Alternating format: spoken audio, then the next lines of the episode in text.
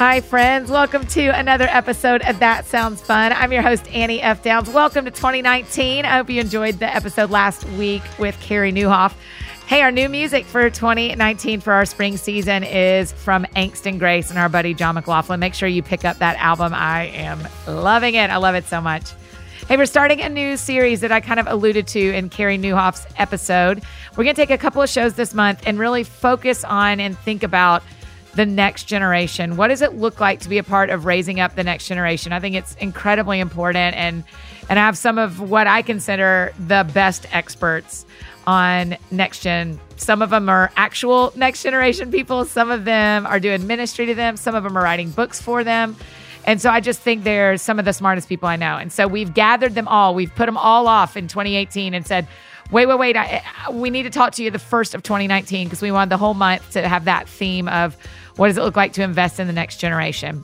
And first and foremost, I wanted to bring on my friend Amy Byrd. Amy Byrd is the director of girls ministry at Hunter Street Baptist Church and a girls and ministry resource author. And she is just one of my heroes, honestly, in student ministry and in, in paying attention to the next generation. I think you'll find this conversation really helpful, whether you are surrounded by teenagers or you know just a couple, or you are just watching them from a distance and wondering what is going on with this people group. Uh, Amy Byrd has got your answer. So here is my conversation with my friend who you are going to adore, Amy Byrd.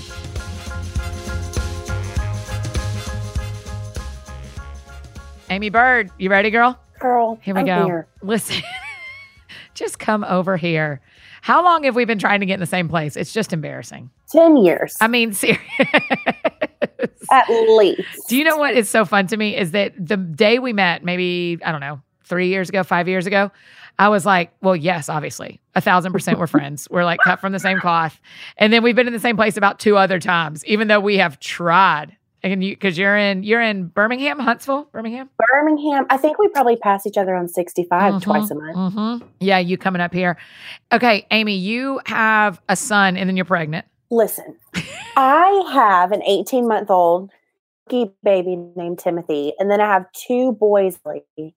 Two boys. I mean, what are you gonna do? Cantaloupe sized boy. Does it feel like it? When are you due? I'm due at the beginning of March. Oh wow. Okay. So they're I mean, if they're both cantaloupes right now, We're going to be a winter melon in a, the blink of an eye. yeah, yeah, yeah. You're Have you a, seen fruit apps? It's big. It is a big old belly. Yeah, no, there's like apps that that tell you what fruit your baby is. bingo, I'll get an email and it's like, Good morning, you have a pineapple. And I'm like, I know. I don't need you. Like I is I feel it. Two Yeah. pineapples. Yeah. So yes, three boys. Oh, that is really fun.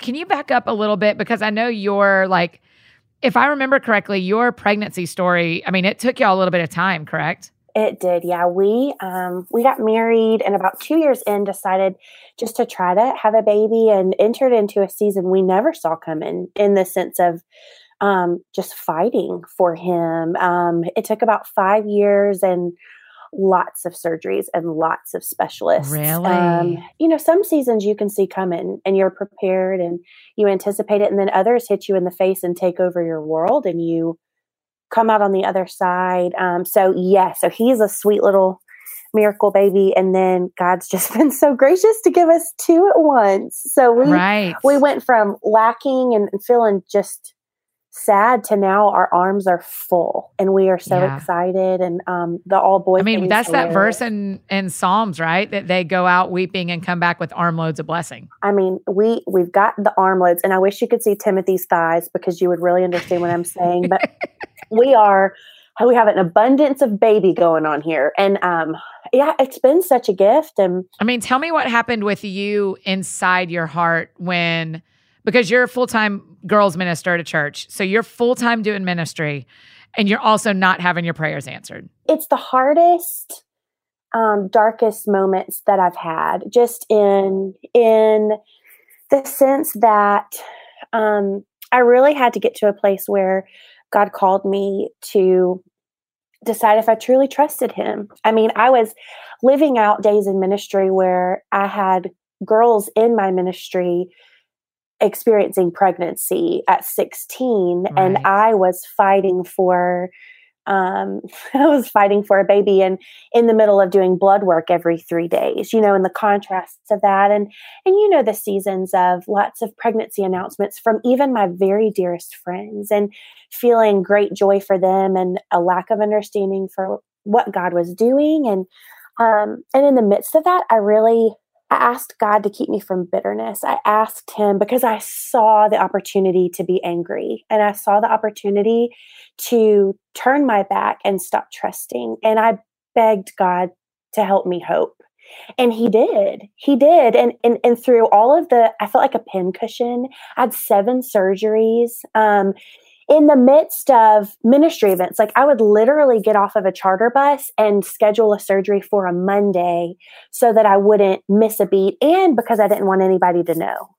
Because I didn't want anybody to ask me questions. And so um, and you know the ministry bubble. I, I, mean, when I sneeze, I've got seven people that are like, "Did you know that sneezing can be solved by the following remedies?" Like, right, right. I do. So I really needed that part of my world to be private, but it's hard to do that when, um, you know, every few months you're having a surgery. So, okay, we got to jump into that just for a second because, you know, we're talking this whole month about next generation and teenagers and young adults and what it's like to have them in your life. And how do you decide when you're mentoring young women? Or young men, how do you decide what you invite them into in the struggle and what you save and keep private. How'd you decide that line? How'd you and William decide that? So we um, definitely talked to William about it first. And I'll say for the first half of the process, I wish I'd handled it differently because really? I faked. I faked so much. I mean, I remember physical moments of walking over the threshold of my office door down to where our students are and telling myself, and now you're fine. You oh, know, I wow. turned on this yeah. moment and and so what I did was I I took a broken girl, put on a happy face, and walked downstairs and tried to minister to to broken students, and I was missing it. And I remember when it hit me um, that, and I was sitting in the office. My office is filled up with girls pretty much all the time. Um, we laugh and we say that the threshold of my door is just where the tears come because they'll make it like to the edge and then they fall apart. And I was sitting with one of my girls who was just feeling like God had forgotten her and she was feeling lonely and like she was the only one suffering. And I identified so much and I felt myself hesitating. And I felt the enemy stopping me from speaking truth because I was afraid she might see into where I was. And that is the moment where I just said, let me tell you what God has been teaching me. Really? You just did it? I did. And and that's the moment where working with students, they see straight through everything. I mean, you fake it, they'll call it out in about 20 seconds.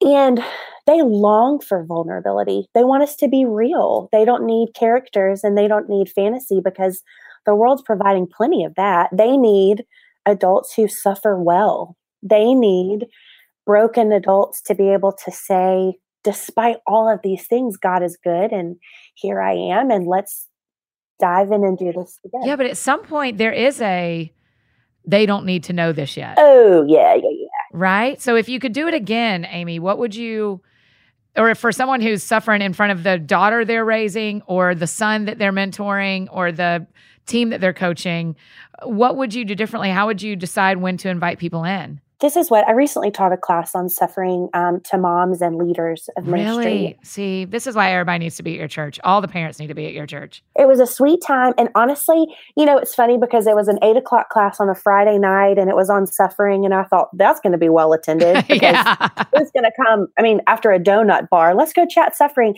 And I tell you what, the sweetest moment because I called those women to the same thing God called me to is vulnerability, but in wisdom yes, you can suffer with your child, but at the point where you're placing a burden on your child or bringing them into the midst of a drama, or even your students that you're ministering to um, in your ministry, I just said because there's so many different scenarios. It might be that that there's a marriage struggle going on in the home, and you don't need your child to know about all those things, but but they might need to know that something's going on, or it is like me. I was broken and longing for a baby standing in front of girls week after week and um, my advice and and wisdom there is just to pray for God to just give you the wisdom and discernment to know what to say and what not to say. At the point where you're sharing and say, let me tell you about my cysts. Let me tell you what they said about my ovaries yesterday. But what I did say was, I'm in the midst of surgeries and I don't feel good a lot and I'm scared all the time and I'm sad. And it's okay to not be okay. And um, like I said, I just think asking God for wisdom. And the girls got that, right? Oh, and I will tell you what, it is because what we're doing is we're living life with them, right? We're right. not living 50 minutes twice a week with them. It is right. all of life.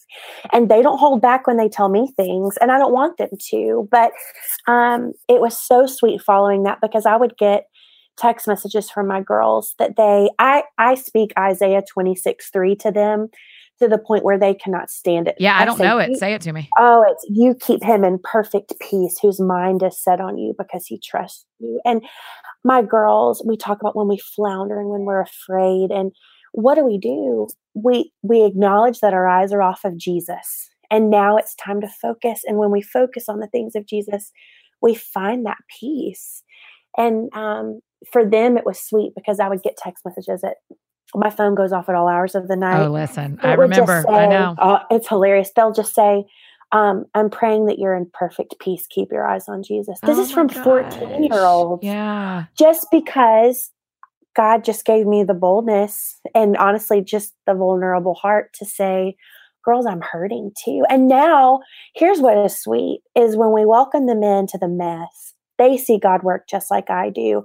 So they, when they cuddle this baby, when this child walks in the door, they see a cute kid, but they see God's faithfulness in cute old navy clothes. You know, like they're they're seeing this like physical like they picture. know the kid that they prayed for before he was a kid. Yes. And they celebrate with me and um for that the vulnerability and and even just the tough moments were all worth it. All of them. And would you say that inviting the girls into the level that you did, I mean, in the in the ways that you're like, yeah, this I did this right, like it's affected their faith for good, I would say. I hope so. Uh, my prayer just was that, like I said, they've got a lot of fake, and I don't want them to see. I mean, you ask them, they know I'm not perfect. They'll be the first ones to tell you. But my hope is that whether they face the same thing or just any trial or you know calamity that they'll say god worked in amy's world. He he fulfilled his promises to her and he will fulfill his promises to me. Yeah that's right that's right. And okay so let's back up. I mean I, we're jumping right in but will you tell people when did you decide you wanted to do ministry full time oh my stars. I i don't remember ever deciding it and here i am. I um had no this idea. This is why I love you because oh, you well, live with Oh My Stars. I still have no, listen, it happens a lot. Oh my first, I need a t-shirt. The moral of the story is that I have had a heart for people and a heart for writing and a heart for God's word and a heart for women and girls for as long as I can remember, even in middle school, just a tenderness towards that and never really understanding how that fits into the perfect picture of a four-year degree the the cookie cutter kind of what we see in a lot of scenarios.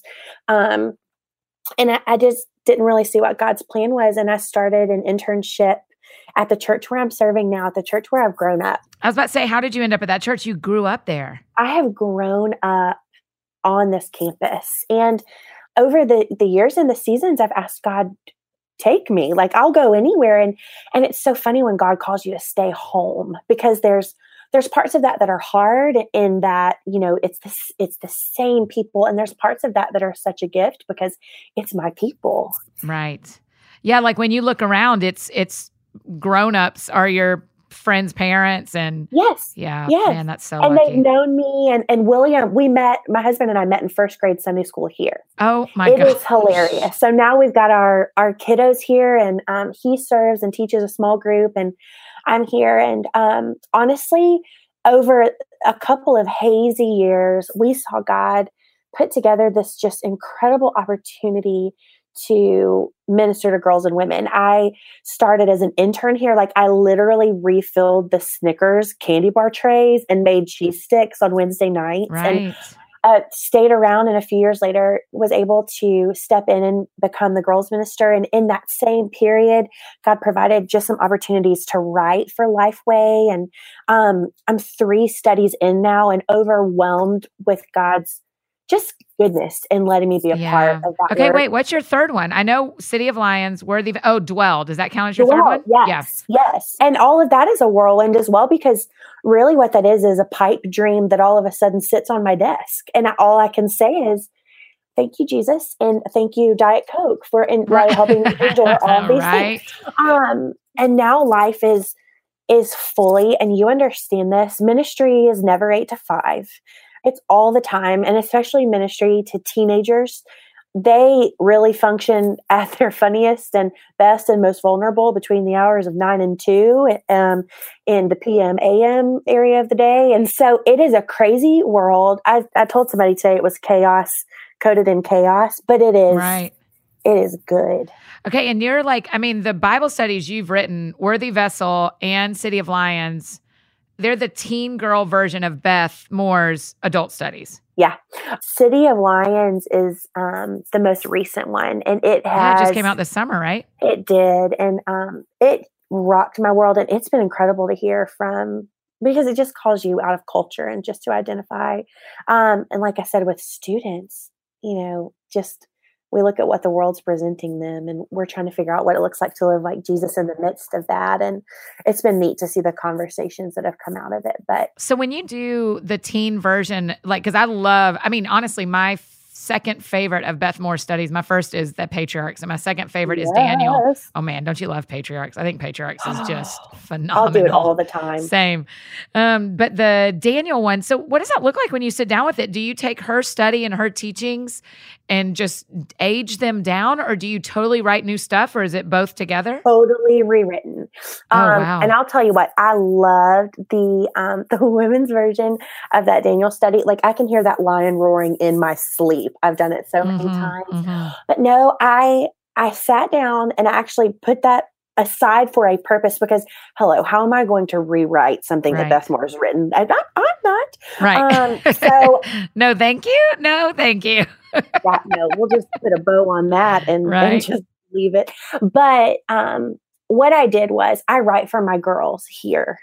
And I think that that's the sweetest gift. And that's what's so interesting about the scenario God's placed me in is it's the perfect puzzle that I would have never put together for myself. But the only way I know how to write for girls is because I'm living 24 hours a day with them in my ministry here.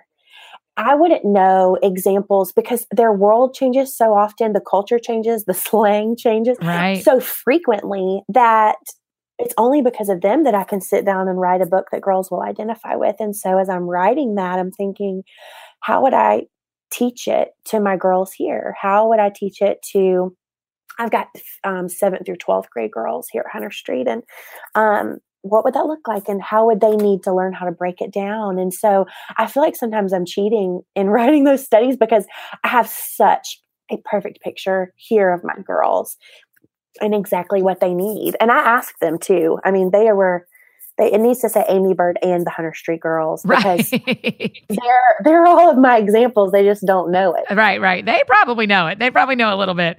They're they're like, Amy, that's me. That story you told is literally me. Yeah, I had a girl call me a couple years ago and she was like, um, Worthy Vessel, page 27. Is that me? And I was like, Yep, it is. You're like, I will tell you straight. I will not lie to you. that would be you. I mean, when you started in ministry, I mean, you're at church and you're volunteering and you're, you know, you're probably at some point a youth intern. Oh, yeah. So, why was the right job for you doing student ministry instead of children's ministry or instead of women's ministry? What is it about teenagers that you can't quit? I'm afraid of children. Um, Says the woman about to have three boys in her house. right. There, someone else is going to have to move in with me. I don't know. I don't know what to do with seven year olds. I'm sure they're delightful, um, but I don't know what to do with them. I know how to talk to like an 18 month old, and I'll take people make fun of me all the time. I can be on a bus, a charter bus full of middle schoolers for hours, and I don't even hear them anymore. Like I, I go into my world, but um, what I am seeing is, and really, I'll bring fifth and sixth grade into this as well. So that preteen high school ministry is they're encountering the I, I don't know if I'm saying this even like I want to say it, but the darker things of this world much earlier. Yeah, give me examples of what you think of when you see because you have a front row seat that I don't have anymore. So tell me what what they're seeing. It's a front row seat on a, the Tower of Terror. We'll right. call that. they're getting their cell phones earlier. So yeah. I spend a lot of time and our family ministry team here spends a lot of time just trying to educate parents on, hey, if you're going to give your your 12 year old, your 12 year old a cell phone with internet access, here are all of the things that will pop up on their phones without them even blinking.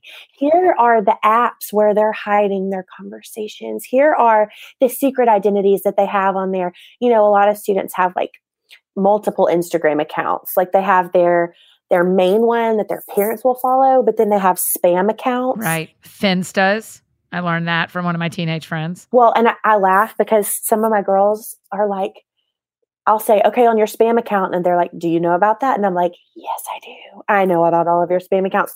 So, what I'm saying is that they're encountering these things so much earlier and they are um, having to just really fight it. The church is just not a priority in the hearts of families like it always has been in my mind. You know, it is a much more a negotiable piece of their week and their calendar because they're so busy. They're scheduled to the gills. And so I really feel like these years are so formative in them understanding who Jesus is, what that means for who they are, and how they apply that to their life. And I even sat down with one of my girls who just finished her freshman year at college, and she said she sees that so many of her friends that just floundered in high school and didn't take the things of Jesus seriously in high school, they're struggling now. You know, they're living on their own. And so I found myself even this morning just feeling so geared up to just challenge these girls to live different, to be bold and to be real and to love the things of Jesus and to look like the things of Jesus. And it's hard to counter that in the midst of this Instagram perfect culture. You know, if you can't Snapchat it, don't do it. And I'm trying to tell them, I don't care if your streak ends. I don't know if you. This, yes, this is. Yeah, yeah. I'm with you on the streak. Yeah, yeah. It's where they talk back and forth every single day and it gives them rewards for how long they talk back and forth. And yeah. Some of them will like, if we go to camp and I'm like, hey, no phones, they will leave their phones with friends to keep up with their streaks. Oh, wow. So this is the world we're in, right? But I can't get them to buy their Bible study book sometimes until the third or fourth week of yeah, yeah, discipleship. Right. And that's so right. it is the spiritual disciplines. And um, sometimes the girls call me like, I'm a 90 year old stuck in a 29 year old body because I like to teach them to make jam, but then I also just want them to just understand that a simple life of loving Jesus is enough. When I look at the loud, crazy world that they live in, I mean, think about that for a second. And that you and I live in as well. Like Sundays, I have to put my phone down because Instagram has overwhelmed me in about 35 seconds. Oh, listen, I quit um, Insta stories. I quit watching Insta stories for Advent. See? Because I was like, I just need to make some space and some quiet, and I am filling it. Yes. And it And I'm a grown up who's struggling with that. Exactly. I'm not even a 13 year old. exactly. And so I have asked the girls and I challenged them like, hey, you always get your homework done. You always have your perfect dress for homecoming. You always, and even for my boys, you know, they get so stressed about their ACT or I've had football practice from 5 a.m. to 10 p.m. And making room for the things of Jesus. I just feel like that's our call is just to continue to re- remind them and remind them. And it's constant because their world is constant. Um, and remembering too that every single year of those years that I have them is formative physically for them, um, mentally for them. They're hitting all of these milestones in all these different areas of their life, and they're encountering the things of adulthood, whether they're ready or not. I mean, does that feel different than when we were teenagers? Because I do, you and I are about the same age. I'm a little older than you, but but it feels like when we were teenagers, adulthood didn't rush at us so attractively as it does now. Yes, I think it's definitely different. I've got girls who are juniors that feel like they have to choose their job. Like, what are you going to be before they can even choose what colleges they're going to apply to? That's a lot of pressure because she's 16. They're 16. Right. That's a lot of pressure. And um, even just just what they look like too. Like I've got um, I had to bring one of my senior pictures up for a game that we were playing, and they were like, "Did you know what a straightener, do eyeliner? Like, you don't care about?" Oh my gosh. Because now they look like. I mean, they're beauty queens. You know, everything's perfect.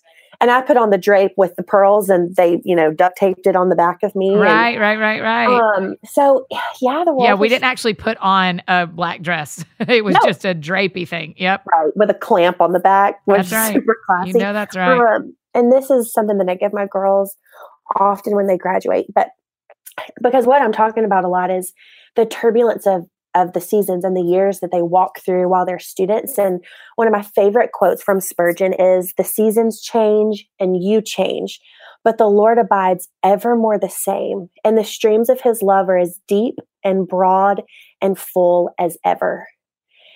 And I try to just give them these moments of breathe. You're changing. Your friends are changing. Your family may be changing. All of these things are going on, but we have a constant God. And again, that kind of goes back to that Isaiah 26 3 that I point them to. They start to panic because of the pressures of the world and the pressures to have it together. And And how and when you say that, how um, young are you saying that be true for girls? Is that just for seniors? No, it's they're pressured. I've got eighth grade girls every Wednesday night writing on the back of their cards that they are overwhelmed and stressed with school, that they feel incredibly burdened by the pressures that they feel in their homes. I feel like they come in and they just need to hand out stress balls and donuts because Right. they just, I feel like they're so tightly wound. And by the time they make it through our doors, it, and it's our boys too, I feel like they're about to burst because what they're doing is they're all in the middle of their schools where it's a ton of pressure and and the pressure is good and they're they're educating them and but that's also in the midst of friendship dynamics that's also in the midst of GroupMe's that are formed about them to say ugly things in the midst of trying to keep up with social media in the midst of if i don't get 97 likes in the first 5 minutes of my post i've got to delete it Right. that's constant for them. I've got girls who truly that I know of that will delete their posts pretty quickly if they don't get and they laugh at me because I'm like, I'm sitting at 44 likes over here and I'm feeling pretty good about. Right, this is right. Really nice. Right. But for them, so much of their value that they carry and, and who they are comes from a click of a heart on a screen or the number of followers that they might have. So they are living in a different world than we lived in, um, living in the midst of different pressures. But that's why I love reminding them and calling them to be still.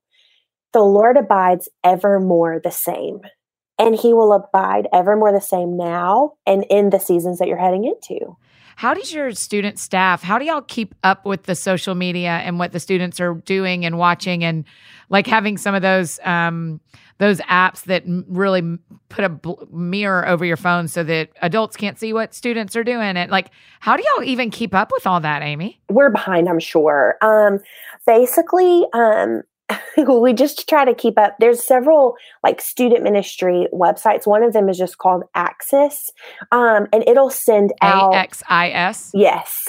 It'll send out pretty consistent just like blurbs about um, here's what you might find on your student's phone. Here's what you might find um, in the midst of a video game or here's how they can connect with people or you know we kind of keep up that way. Honestly i learn a lot from my students i learned about an app called secret calculator which is probably pretty old now but it was truly an app that you downloaded that looks like a calculator on your phone Yeah. that you put in a certain equation and you get into your account, right? And you can keep conversations, videos, photos. You can have access to the internet, and none of that shows up on the history of your phone. And even more like super creepy weird is if somebody tries to, my girls would make fun of me for saying super creepy weird, No, but it is. It feels it. Um, if somebody tries to put in the wrong equation, it records them so you can know who tried to get into your like it takes a picture of their face. Right. I'm like, Actually, that's it's impressive. like Kim, that's like Kim Possible. I kind of want that. That is Kim Possible. I kind of want that on my on my phone. Yeah, I mean, it is it is weird, but it's all of these things, and you know, there's the different layers of Snapchat that I don't understand. And here's the deal, and this is what I've said is Well, I just think Snapchat is dangerous. I can't find a reason that any of us, adults or teenagers, need Snapchat. Anything that disappears just because Yes. in the age of just desperately needing accountability and we don't need help hiding, right? We don't need any help hiding. And um I really think that anything like that is just scary, which is why even the spam accounts, I'm thinking, why? But that's where they are. And so what I try to do is is get them to see and, and even as we talk with their parents to see there's a root of all of this somewhere. There's unhealthy relationships. There's Let's dig down deep in Yeah. that, you know, and because at the end of the day, we could tell a parent every single app that could be a danger on their phone. And if their kid wants to find a way to talk, they're going to find a way to talk. That's good, Amy. And I'm all about, I love cell phone restrictions. I love phones being turned in at the end of the night if you think your kid needs it. I love when parents take action to show their kids that they care enough to step in. Right, right. That's a really big deal. And it's not taking away their privacy. They don't need a whole lot of, of privacy. What they need is somebody watching them and helping them and stepping in and helping them see this alternate universe that you've created in whatever app or whatever game or whatever this is like this isn't reality and i feel like that opens up a world of healthy conversations i mean the opportunities to be who you are not are overwhelming That is a really important sentence. The opportunities to be who you are not are overwhelming. There's almost more chances to be that than there are welcoming you to just be who you are Right. and Yeah, because my guess is so many people who are listening are either parents of young women and men this age or have them in their lives in some capacity as a niece or a Yeah. nephew or a sibling, or, you know, either they teach them or they lead them like you do. And just the idea of like, don't try to keep up, try to understand, you know, like yes. uh, keeping up with all the apps isn't the trick. Understanding the motivation behind it, why they're doing what they're doing is just the have trick. a conversation and and that is where a parent that will call and say she's not herself. She's struggling. She's quiet. She's reserved. She's stopped caring. And i'll sit down with those given girls or students at any point and honestly it takes about two minutes to chip through that hard exterior. And what i find behind that is a broken kid who doesn't know how to function in the midst of the world or keep up with the pressures and who is so tangled up and trying to be somebody to everybody that they've just shut down. Those personal relationships and just that um, connection is is so important and rules are important and structure is important but knowing the heart of the students or kids that you're serving or that you're raising is is the most important because you can restrict them to death but if they're not interested in the things of Jesus or in honoring him like restrictions aren't going to change our identity. They'll just change our habits right? So so i think that that's why looking at the heart of who they are it has to be first. Looking at the heart of who they are and then being very real about the world that they're living in too. Because it is really hard to be a teenager. It feels harder to be a teenager than it was when I was a teenager. yeah. I mean it's something that i think that even they they fear um, is people really knowing. And that's why i think that we arm them up you know and and show them that that god will equip us for what he calls us to in the midst of our culture and um, and letting them know that you're going to stumble you know that's what i love it i love being able to surprise my girls when they come to me and they have just messed up. And I love being able to look at them and often hand them some type of little Debbie situation. All right. I'm hearing you say that pastries are a ministry tool. I've got a Christmas tree cake one foot from me right now, less than probably. I love that about you. I can touch it. Just being able to look at them and say, You're still mine. I'm still here.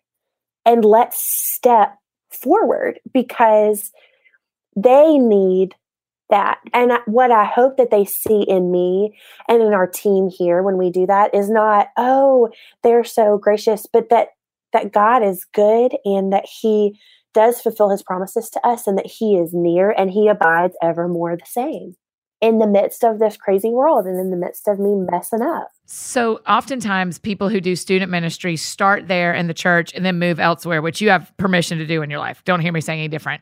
How many years have you been in student ministry? My stars. Okay. So, I started as an intern when I was 18. So, 10 years ago, okay. I started as the intern. Four, I'm doing math. It's not my favorite. Thir- four years ago, I started doing director of girls ministry. Okay. And what makes you not give up on it? Because it sounds so hard. Oh my gosh, but it's the greatest thing in the whole world. I get so teary. Um, I'm such a sap, and pregnancy doesn't help. But I'm learning to embrace a good cry. But they're my people, and I know that at some point, and I can't even fathom it at this moment that God will re- release me from this role.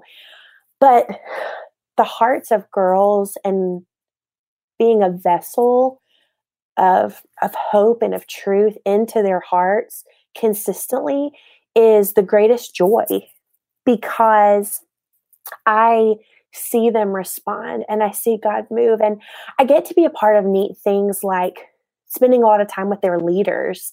I mean, we've got some incredible leaders that pour in and, and really dive in in small groups every week and seeing my girls lead each other. And now that I have my own son, I'm just seeing the importance of faithful leaders that stick around and that stay. And until God pries me away from here, I am in it. And and I think that there's a day where I would love this summer. God just said, meet with women your age for crying out loud. You know, just to spend some time. And we went through um, Restless, Jennie Allen's Restless for yes. eight oh, weeks this summer.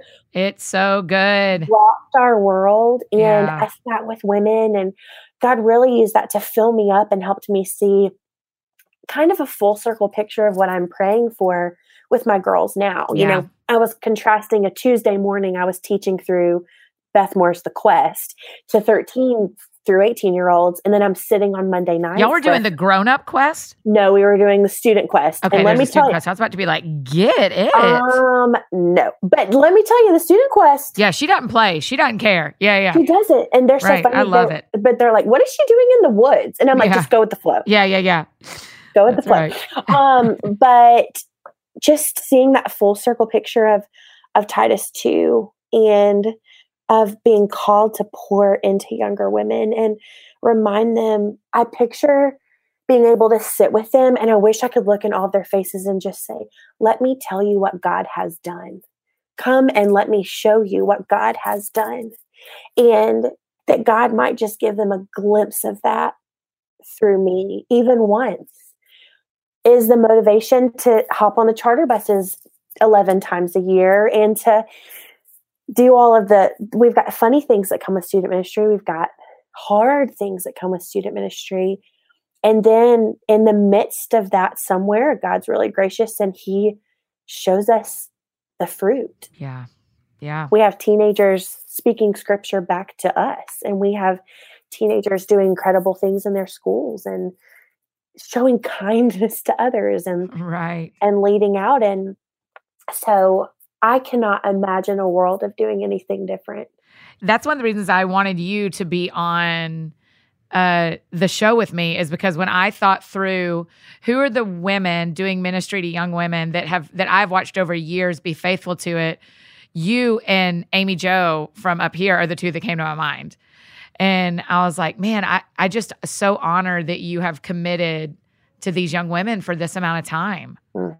I see my brokenness at the forefront of what I do every day. And I don't understand what, what God is doing and letting me be right here. But it is precious to have a front row seat to what he's doing in the lives of these students because it's big. Yeah, it's real. It's like no joke what he's doing in the lives of students. I think that to me, when I watch it, you know, when I'm on the road or, you know, with my um, teen book that comes out this month or when I'm seeing students, I think, the only reason the enemy is trying to destroy them at a faster rate than us is that they have more to do than us.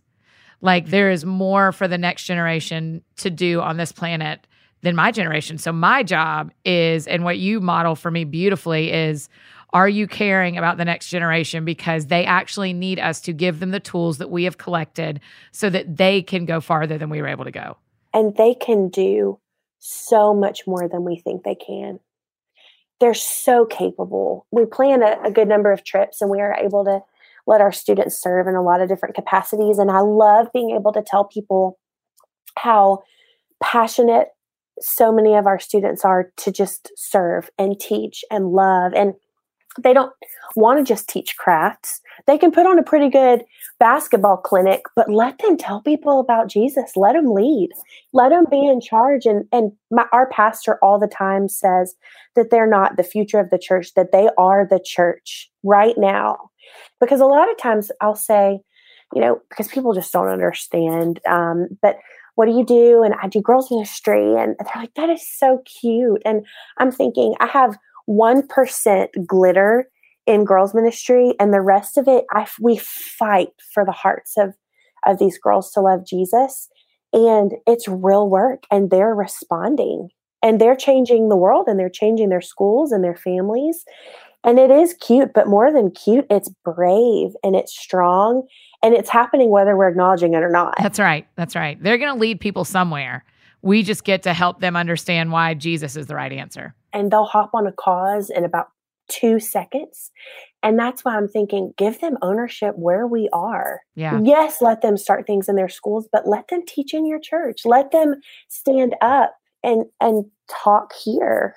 They're just capable of so much. Um and I love being able to give them the chances to do that. Yeah. Tell me what it looks like for or the importance of a female leader speaking into teenage men's like young men's lives. So I work with the greatest team ever here. Um, we have a middle school pastor and a high school pastor, um, myself, and then a college minister that kind of work with our students. And it is so neat because we kind of do everything together. People say that we kind of move as an amoeba, and I wouldn't have it any other way because the contrast of being able to hear our guys that are just trying to be bold men of God and to figure out what that looks like. And I've got our guys up here that are calling them to be men. And then I feel like sometimes I'm able to go in and not mama them because they have so many great mamas, but just to be able to remind them of the the tenderness of the side of of being a man of God and and of the gospel and of what that looks like. And um, I I love lists and I love being practical. And sometimes I feel like I'm able just to say like, okay, let's just take like the whole life map out of the picture for a second and just say like on Tuesday, what does this look like for you? But it's so neat to be able to do that as a team because I I rarely sit there just with any of our guys and um, they rarely sit there with our girls but when it's together it's just a really sweet picture and a really sweet it's harmonious and it's it's so funny. We laugh a lot but um but being able to work as a team of men and women and what we bring to the table together um in ministering to our guys and our girls is really special. It's funny they'll come and we'll talk about girls or i cannot tell you how many homecoming signs I have made oh, in gosh, my lifetime. I believe it. I believe I've it. so many girls to homecoming over the years. I had to carve a melon once. Oh my like, gosh. I had a boy walk into my office and say, I need you to carve prom into this by 5.30. And I was like, I'm oh on it. my gosh. I'm on it. You're like, I can do that. I can do that. It's a neat opportunity in those moments just to say, hey, remember who you are. Remember the man of God that you are. And let that be reflected in this moment and um, I'm big sister in a lot of ways, you know, and they're funny, they're protective of me too. But um, it's really neat to be able to work with a team because so many churches will just have a student pastor or we'll have um, a team of people, but it's it's still pretty rare to have a girls minister on a right. staff. Yeah. Um, so it's been really neat to be able to work with a team that works so well together to minister to our students as a whole. Like they kind of right. get they get a mom and pop feel of that. And sometimes they don't want right. it, but they get it. Right. And I think one of the things is you hear a lot about the importance of an adult male voice in the life of teen women, but you, you don't hear as much teen boys, young men need adult women speaking into their lives too. Yes. And yes. so we need both. We don't just need, it's not that girls need a dad voice, men need an older sister voice too. And I think it's neat because it puts them in a position where, like I said, they are protective of me. And I feel like they just get a, a sweet picture of wanting to to honor the women in their life. And they um, they hear that from me, but then they also live that out just in the way that they will um, will care for me and the girls of our ministry. It's just been really sweet. I really feel like God is, and specifically where I am and what I'm seeing, this call for men to just step up and be bold and kind of come back, like because women's ministry it's so funny. Our boys all the time say the girls do all of the fun things, and I'm like, "Do you want to have a princess party? Like, right, right, right. decorate a cupcake with me if you want to." Right. But I, I, they're kind of calling us out. Like our boys are calling us out and saying, "Give us moments, teach us how." Let us lead. And we have been so encouraged by that because we've gone through some seasons where the boys have been quieter, but we've got some some men that God is raising up here. And so we're really excited to see. I mean, they're only four years away from being husbands, some yeah. of them. Yeah. That's what's crazy. Yep. Is they're a blink away from real life. And so it's neat to be a part of that. But the contrast and having male voices and female voices in that, and just me, um, because I've been with a lot of them since fifth grade. So you have to think all of these years with them. I'm sure Yeah. they're tired of me, Yeah. but when they see me coming around the corner, they're like, and if I'm I'm being good. Right, right, right. Or they shoot me with an airsoft gun. You never yeah, know what that's you're right. You get, never but- know what you're gonna get. So for our people who are listening who don't have teenagers in their lives, but there are opportunities. Like they could be coaching in their local community, they could be volunteering with their church's youth group, they could be stepping into the Boys and Girls Club. Tell for those of us who don't have the next generation in our lives, tell us why we should.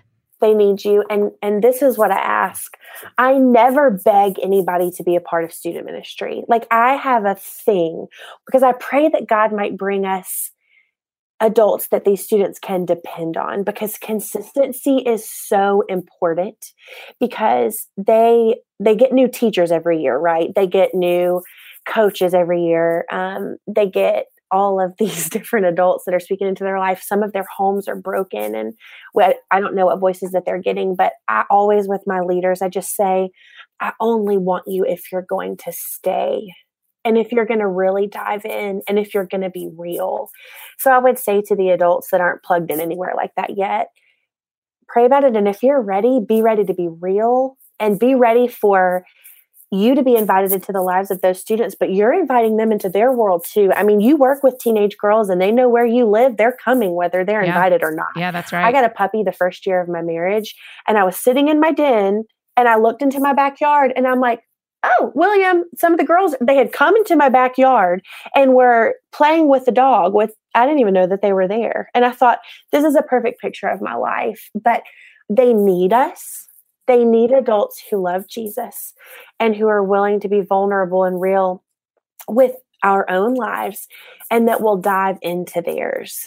Um, because I think that that so many of our students have been hurt by inconsistency in adults and they struggle to to trust and they struggle to really let us in because they're ready for us to leave. yeah, they're expecting that. They are and they need us to stay. And what does that look like? Like, does that look like staying for their four years of high school if we start leading them as freshmen, or just staying available no matter where they are? What does that look like? I think it could look different because I mean, I've got friends who have coaches that they had for one season and they're continuing to impact their life with discipleship here.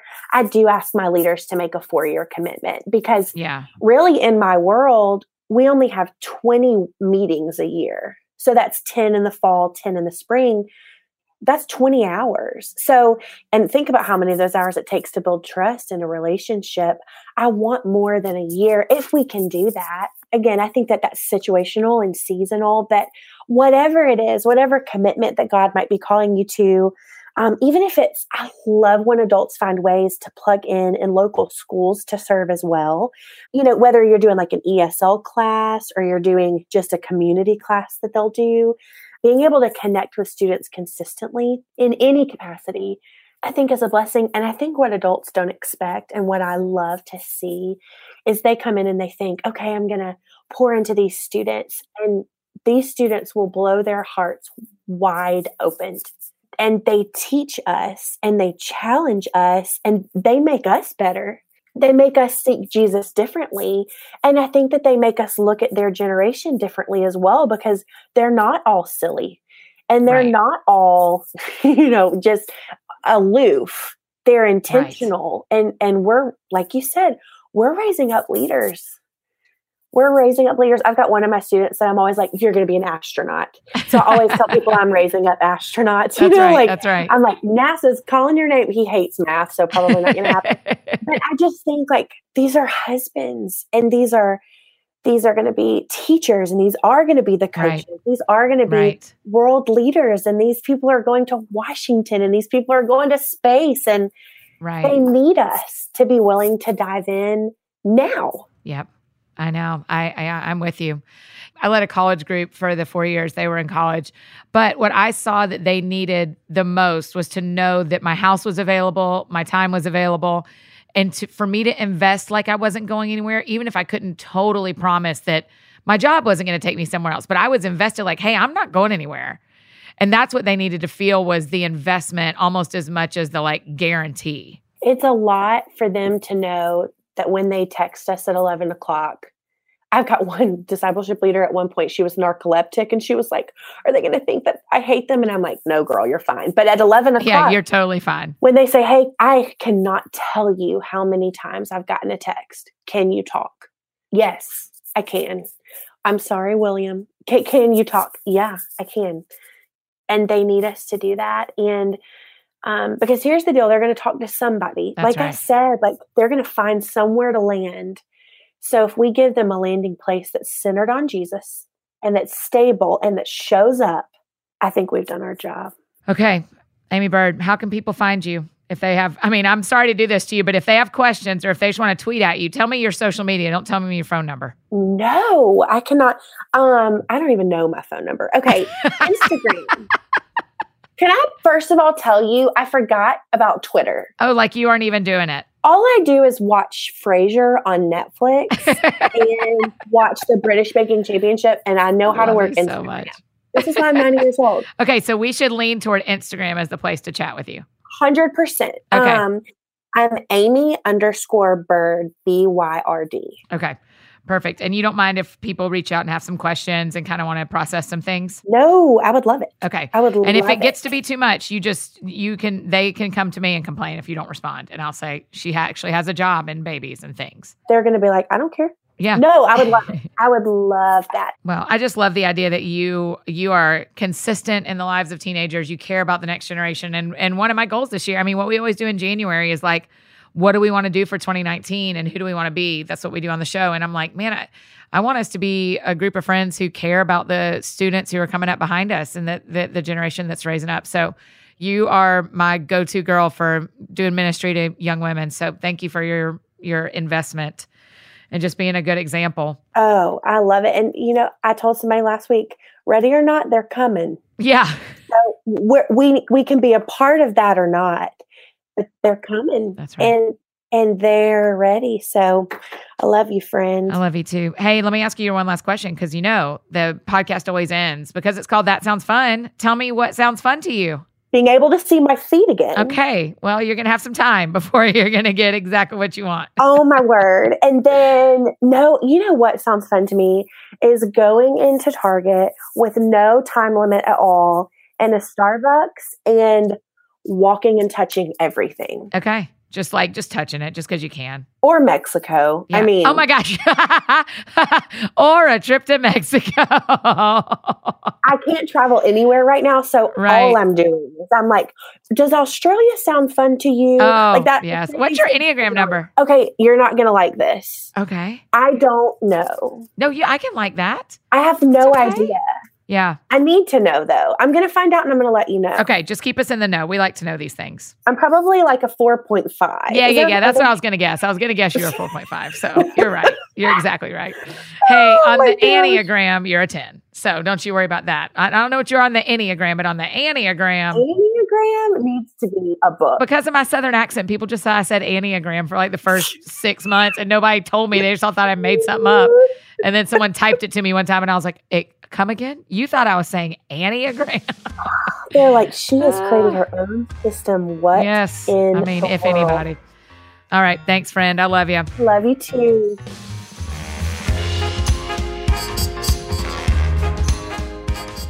Oh, I'm so grateful for her. I'm grateful for Amy's work and the way she communicates it beautifully and just how kind and generous she is to us. So make sure you give Amy a follow. It's Amy underscore BYRD on Instagram. Tell her thanks for being on the show and how much you appreciate her wisdom. I'm just so, so thankful for her. And if you have young women in your life and you want to do a Bible study with them, I cannot tell you how much I recommend Amy's work. Dwell, Worthy Vessel, and City of Lions are her three studies for teen girls and I just think they're they're really incredible. They're wise and funny and just super lovely. So make sure you pick those up if you're trying to decide what your young women are going to study and do in the next um, semester or over the summer. She this would be a great place to go for resources. Would be the work of Amy. As always, if there's anything else I can do for you, you know I'm embarrassingly easy to find. Annie F. Downs all over the place. We got a new website, anniefdowns.com, that's real cute and stuff. And so you can go check that out. Find all the show notes for the podcast. It'll always be up the day after the show comes out. So this show comes out on Monday, January 7th. We will have show notes up there for you on Tuesday, January the 8th. And we can go back and get all the show notes from shows before this. And that's where you can find me on socials too, Annie F. Downs. And this year, we really would love to get you inviting your friends to be part of what we are doing here at That Sounds Fun. So if you know somebody who is investing in the next generation, who's trying to raise teenagers, or who is working with them directly, why don't you send them this episode? That would just mean the world to me. Hey, and as Amy said, she's going to go out and do something that sounds fun to her. You go out and do something that sounds fun to you. I'm going to meet up with some friends for dinner. So let's all just go have some fun, right? Okay. So have a great day. Happy Monday. Welcome to 2019. It's going to be a good one, y'all. It's going to be a really good one. I'm pumped about it. So, y'all have a great week, and I will see you on Thursday.